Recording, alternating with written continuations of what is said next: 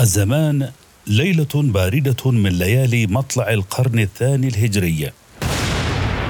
المكان بيت فقير متواضع على أطراف مدينة الكوفة التي كانت في ذلك الوقت مركزا لدراسة الفقه والنحو واللغة البيت مضاء بسراج واهن لا يكاد يبعث النور في كل أرجائه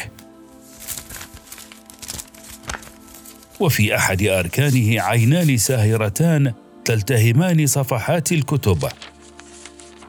وفي ركن آخر عينان ساهرتان معلقتان بمغزل يدور من دون توقف.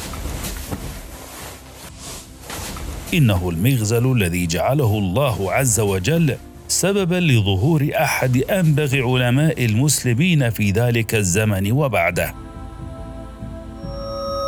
نحييكم في بودكاست متكأ من أصول. من أصول. لنروي لكم بعضا من قصصنا الملهمة. قصص رحلات علماء المسلمين في طلب العلم. وهذه الحلقة عن شيخ الإسلام وإمام الحفاظ وسيد العلماء في زمانه سفيان بن سعيد الثوري رحمه الله. في جوف الليل كفان صغيرتان تمتدان وعينان تدمعان وشفتان رقيقتان تنطقان يا رب. لابد لي من معيشة ورأيت العلم يدرس أي يذهب ويندثر. فقلت أفرغ نفسي لطلبه. يا رب فارزقني الكفاية. بتلك الكلمات الممتزجة بدموع الرجاء ناجى سفيان ربه. وهو يرى ما هو فيه من قلة الحيلة ونقص المال. ناجاه ودعاه بألا يمنعه ذلك من التفرغ لطلب العلم. كان فتى في مقتبل العمر غير أنه لم يجد سعه من الرزق تمهد طريقه الوعر في طلب العلم.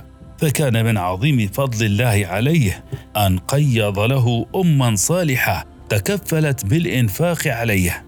يا بني أطلب العلم وأنا أكفيك بمغزلي. هكذا وجهت تلك الأم ولدها إلى ما فيه خيره وخير الأمة من ورائه. ها هي تعمل في الليل والنهار بالغزل حتى تقدم لسفيان نفقة العلم وما يحتاج إليه من الكتب والقراطيس ليتفرغ لطلبه.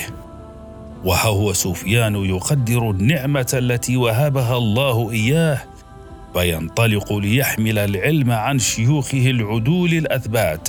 فبلغ عدد الشيوخ الذين أخذ عنهم ستمائة شيخ منهم عمرو بن مرة وسلمة بن كهيل وحبيب بن أبي ثابت وعمرو بن دينار وحمزة بن حبيب الزيات شيخه في القرآن. حتى قال عنه أحمد بن حنبل أتدرون من الإمام؟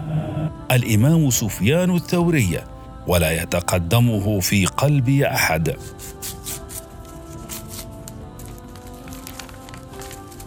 بمغزل بين كفين مباركتين وبهمة وإرادة قويتين استطاع سفيان أن يهزم الفقر ويحصل على العلم فاستحق أن يكون واحدا من أعلام الأمة المسلمة ما بقي الليل والنهار.